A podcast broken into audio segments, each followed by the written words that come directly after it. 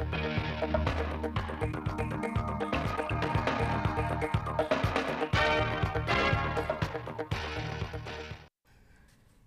kính chào quý vị và các bạn đến với bản tin thời sự 16 giờ ngày 26 tháng 3 năm 2022 của Đài Phát thanh Truyền hình Thanh Hóa. Chương trình đang được thực hiện trực tiếp trên sóng FM tần số 92,3 MHz.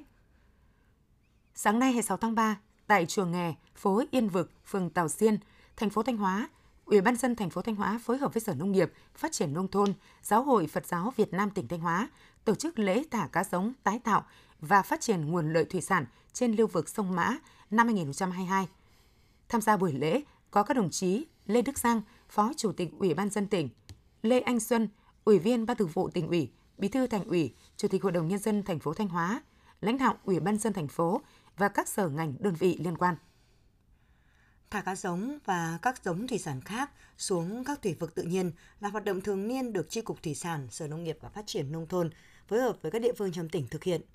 Lễ thả cá giống tái tạo và phát triển nguồn lợi thủy sản nhằm nâng cao nhận thức của người dân về bảo vệ nguồn lợi thủy sản, kêu gọi các tổ chức cá nhân tích cực tham gia các hoạt động thả giống phóng sinh, tái tạo nguồn lợi thủy sản, tạo sức lan tỏa trong cộng đồng dân cư, góp phần phát triển nguồn lợi thủy sản, tạo sinh kế, nâng cao đời sống cho người dân làm nghề khai thác thủy sản. Tại buổi lễ, các đại biểu và đông đảo nhân dân đã thả một tấn cá nước ngọt gồm các loại chấm, trôi, mè chép xuống lưu vực sông Mã, đồng thời tuyên truyền kêu gọi người dân không sử dụng lưới có kích thước mắt lưới nhỏ hơn quy định, xung điện, hóa chất độc hại để đánh bắt thủy sản, góp phần bảo vệ môi trường, hệ sinh thái, đa dạng sản phẩm thủy sản, phát triển nghề khai thác thủy sản hiệu quả và bền vững. Sáng nay 26 tháng 3, Sở Văn hóa Thể thao và Du lịch phối hợp với Ủy ban dân thành phố Thanh Hóa đã tổ chức lễ phát động cuộc vận động toàn dân rèn luyện thân thể theo gương Bắc Hồ vĩ đại. Ngày chạy Olympic vì sức khỏe toàn dân tỉnh Thanh Hóa và giải Việt giã thành phố Thanh Hóa năm 2022.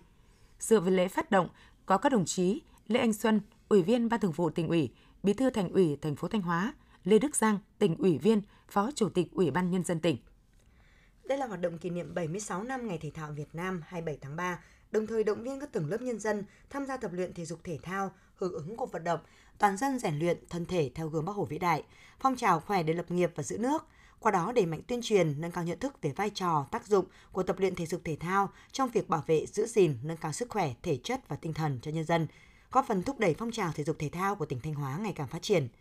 Ngay sau lễ phát động, các đại biểu và 1.000 người đại diện cho các tầng lớp nhân dân, lực lượng vũ trang, đoàn viên thanh niên học sinh, sinh viên, vận động viên đến từ các phường xã, cơ quan đơn vị trường học, doanh nghiệp trên địa bàn thành phố Thanh Hóa đã sôi nổi tham gia hưởng ứng ngày chạy Olympic vì sức khỏe toàn dân năm 2022 với cự ly chạy 1 km.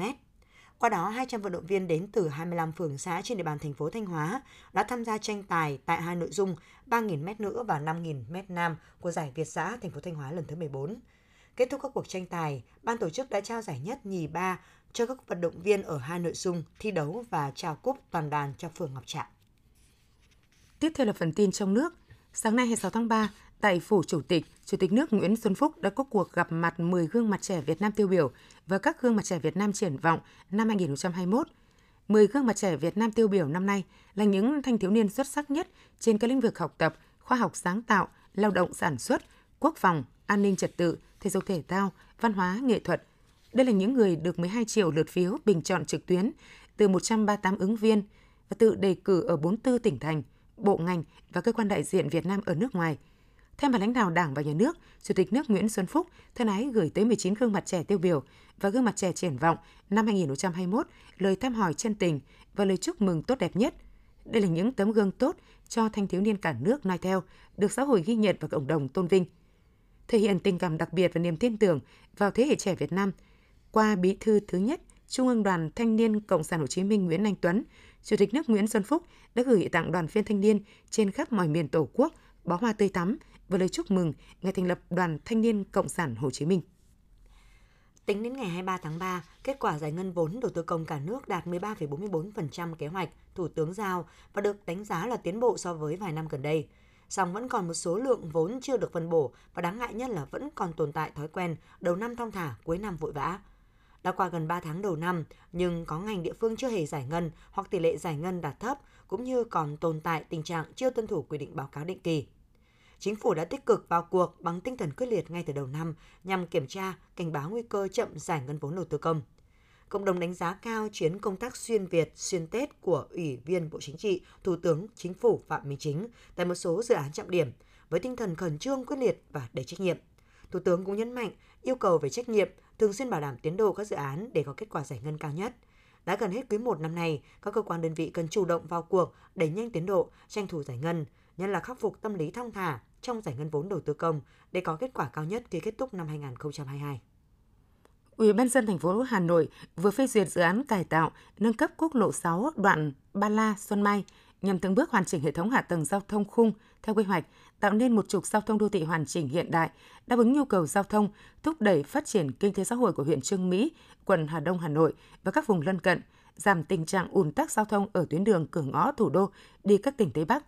Dự án có chiều dài 21,7 km, điểm đầu tại km 14 00 địa phận Ba La, quận Hà Đông, điểm cuối tại km 38 00 thị trấn Xuân Mai, huyện Trương Mỹ, tiếp giáp huyện Lương Sơn, tỉnh Hòa Bình, không bao gồm đoạn qua thị trấn Trúc Sơn, huyện Trương Mỹ từ km 19 920 đến km 22 220, mặt cắt ngang từ 50 đến 60 m. Theo quyết định phê duyệt, dự án có tổng mức đầu tư hơn 8.100 tỷ đồng từ nguồn vốn ngân sách thành phố Hà Nội và vốn ngân sách trung ương hỗ trợ. Dự án được thực hiện từ năm 2022 đến năm 2027. Năm du lịch quốc gia là sự kiện thường niên lớn nhất của ngành du lịch Việt Nam với mục đích nhằm thu hút khách trong nước quốc tế và thúc đẩy mạnh mẽ sự liên kết phát triển du lịch giữa các địa phương.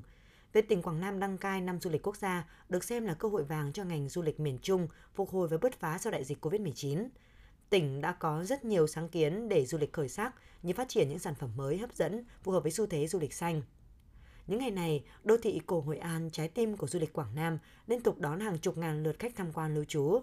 Với việc đăng cai năm du lịch quốc gia 2022, tỉnh Quảng Nam tổ chức chuỗi 62 sự kiện hoạt động theo 6 chương trình, kỳ vọng sẽ đạt thành quả đón 4,2 triệu lượt khách, trong đó có khoảng 1,7 triệu lượt khách quốc tế. Tổng doanh thu du lịch đạt 6.000 tỷ đồng. Ngoài việc khai thác tại các di sản văn hóa thế giới vốn có, Quảng Nam tích cực mở rộng không gian du lịch về phía Nam và phát triển các sản phẩm du lịch độc đáo ở miền núi phía Tây. Bộ Giáo dục Đào tạo cho biết về cơ bản, phương án tuyển sinh đại học năm 2022 vẫn giữ ổn định phương thức tuyển sinh như năm ngoái và chỉ điều chỉnh về mặt kỹ thuật.